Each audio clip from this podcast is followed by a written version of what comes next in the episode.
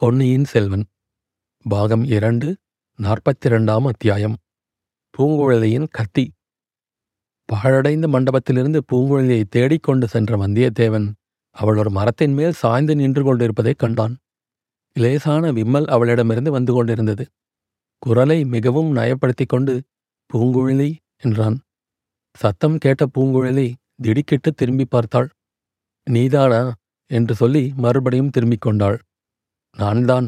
என் பேரில் உனக்கு என்ன கோபம்? உன் பேரில் எனக்கு எந்தவித கோபமும் இல்லை. பின்னே ஏன் உனக்கு இவ்வளவு சிடுசிடுப்பு எனக்கு ஆண் பிள்ளைகளை கண்டாலே பிடிக்கவில்லை. இளவரசரை கூடவா பூங்குழலி திரும்பி கண்களில் கனல் எழும்படி வந்தியத்தேவனை பார்த்தாள். ஆமாம் அவரைத்தான் முக்கியமாக பிடிக்கவில்லை என்றாள். அப்படி அவர் என்ன குற்றத்தை செய்துவிட்டார்? என்னை அவருக்கு ஞாபகமே இல்லை. என்னை அவர் முகம் எடுத்து கூட பார்க்கவில்லை. உன்னை அவருக்கு நன்றாய் ஞாபகம் இருக்கிறது. நான் உன்னை பற்றி கூறியதும் ஓ சமுத்திரகுமாரியே எனக்கு தெரியாதா? என்றார்.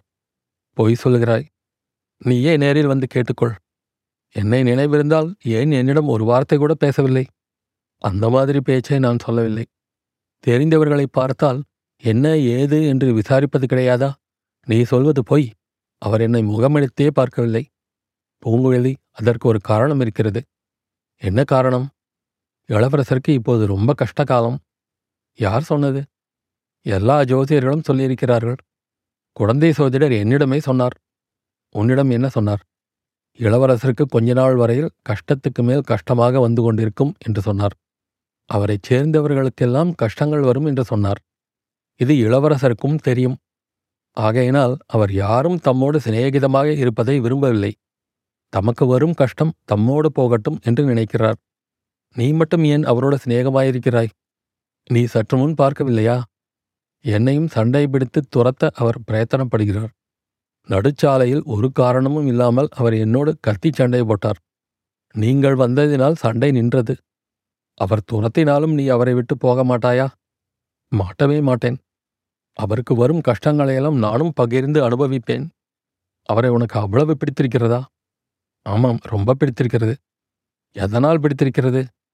காரணம் சொல்லத் தெரியாது. அவரை பார்த்த உடனே அவர் மேல் பிரியம் ஏற்பட்டுவிட்டது எனக்கும் அப்படித்தான் என்றாள் பூங்குழலி. உடனே தான் அவ்விதம் மனம் திறந்து சொல்லிவிட்டதைப் பற்றி வருந்தி உதட்டை கடித்துக் கொண்டாள். உனக்கு இளவரசரிடம் பிரியம் என்று எனக்கு தெரியும்.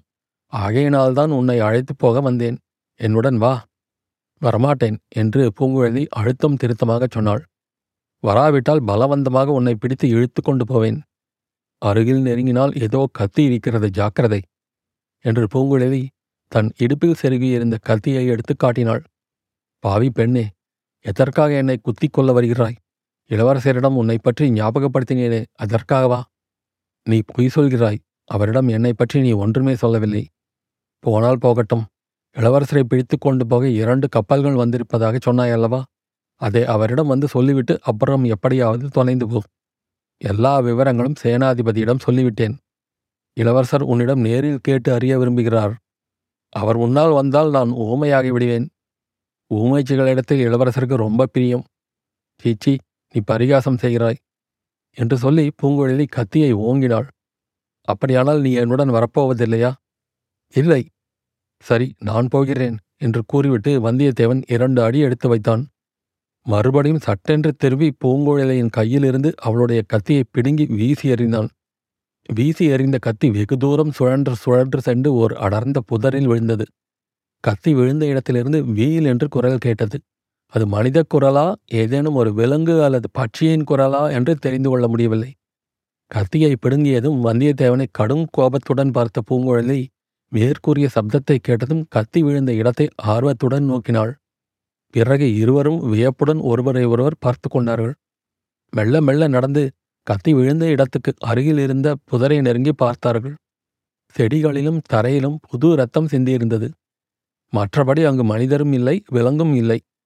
பூங்குழலியின் கத்தியையும் காணவில்லை. பார்த்தாயா பூங்குழலி நான் கூறியதன் உண்மை இப்போதாவது தெரிகிறதா?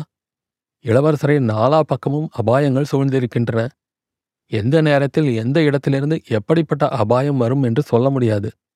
தற்செயலாக உன்னுடைய கத்தியை பிடுங்கி நான் விட்டெறிந்தேன். அதிலிருந்து இங்கே யாரோ பதுங்கிக் கொண்டிருந்தது தெரிய வந்தது. எதற்காக பதுங்கியிருக்க வேண்டும் என்று நீயே யோசித்துப் பார் இளவரசரை சமயம் பார்த்து தீர்த்து கட்டுவதற்காகத்தான். கோடிக்கரைக்கு நான் வந்ததற்கு முதல் நாள் இரண்டு பேரை உன் அண்ணன் படகேற்றி அழைத்துப் போனதாகவும் அவர்களைப் பற்றி உனக்கு சந்தேகம் தோன்றியதாகவும் சொல்லவில்லையா? அதை ஞாபகப்படுத்திக் கொள் இப்படிப்பட்ட சமயத்தில் இளவரசரிடம் பிரியமுள்ளவர்கள் அவரை விட்டு போகலாமா? என்று வந்தியத்தேவன் மூச்சு விடாமல் பேசி நிறுத்தினான். அவர் என்னை போகச் சொன்னால் என்ன செய்வது? என்று பூங்குழலி கேட்டாள். அவர் போகச் சொன்னாலும் நாம் போகக்கூடாது. பூங்குழலி சற்று யோசித்துவிட்டு இங்கே பதுங்கியிருந்தது யார் என்று கண்டுபிடிக்க வேண்டாமா? என்றாள். அது நம்மால் முடியாத காரியம். இந்த அடர்ந்த காட்டில் எங்கே என்று தேடி கண்டுபிடிப்பது? அதிக நேரம் தாமதித்தால் இளவரசருக்கு உண்மையாக கோபம் வந்துவிடும். நம்மை விட்டுவிட்டு எல்லோரும் போய்விடுவார்கள். பேசாமல் என்னுடன் வா. சரி வருகிறேன் என்று பூங்குழலி கூறினாள். இருவரும் மற்றவர்கள் இருந்த மண்டபத்தை நோக்கி நடந்தார்கள். மண்டபத்தில் இருந்தவர்கள் வந்தியத்தேவனும் பூங்குழலியும் அருகில் வந்ததும் மேற்படி சம்பவத்தை பற்றியே கேட்டார்கள். எதற்காக கத்தியை எறிந்தாய்? வீல் என்ற சத்தம் கேட்டதே. அது என்ன சத்தம்? என்று வினவினார்கள். புதரில் ஏதோ மிருகம். சிறுத்தையோ அல்லது நரியோ பதுங்கி இருந்தது போல் தோன்றியது. அதனால் இவளுடைய கத்தியை பிடுங்கி வீசி எறிந்தேன். கிட்ட போய் பார்த்தோம் ஒன்றும் இல்லை என்றான் வந்தியத்தேவன். அது போனால் போகட்டும். இந்த பெண்ணிடம் கேட்க வேண்டியதை கேளுங்கள் என்றார் சேனாதிபதி. பூங்குழலி வந்ததிலிருந்து இளவரசரையே பார்த்து கொண்டிருந்தாள். இளவரசர் அப்போது அவளை ஏறிட்டு பார்த்தார். ஹிச்சி இந்த நெஞ்சு எதற்காக இப்படி அடித்துக் கொள்கிறது? தொண்டையில் வந்து ஏதோ அடைக்கிறதே அது என்ன? கண்ணில் எதற்காக கண்ணீர் தழும்புகிறது? அசட்டு பெண்ணே உன் தைரியம் எல்லாம் எங்கே போயிற்று? அலை கடலையும் பெரும் புயலையும் கண்டு நடுங்காத உன் உள்ளம் ஏன் இப்போது இப்படி தத்தளிக்கிறது? கொடிய பயங்கர வேங்கை புலியின் கொள்ளிக் கண்களை ஏறிட்டு பார்க்கும் துணிவு படைத்த உன் கண்கள் ஏன் இப்போது மங்கள் அடைகிறது? பெண்ணே மறுபடியும் பைத்தியக்காரி என்ற பட்டம் சூட்டிக் கொள்ளாதே. இளவரசரை நிமிர்ந்து பார். அவர் கேட்கும் கேள்விகளுக்கு கணீர் என்று மறுமொழி சொல்லு. உன்னை என்ன செய்து விடுவார்? கருணை மிகுந்தவர் தயாளு என்று உலகமெல்லாம் சொல்கிறதே. பேதே பெண்ணாகிய உன்னை இளவரசர் என்ன செய்து விடுவார்? சமுத்திரகுமாரி என்னை உனக்கு நினைவிருக்கிறதா? என்று அவர் கேட்டது ஆழ்கடலின் அடியிலிருந்து வரும் குரல் போல் அவள் காதில் துணித்தது. அத்தியாயம் முடிவு.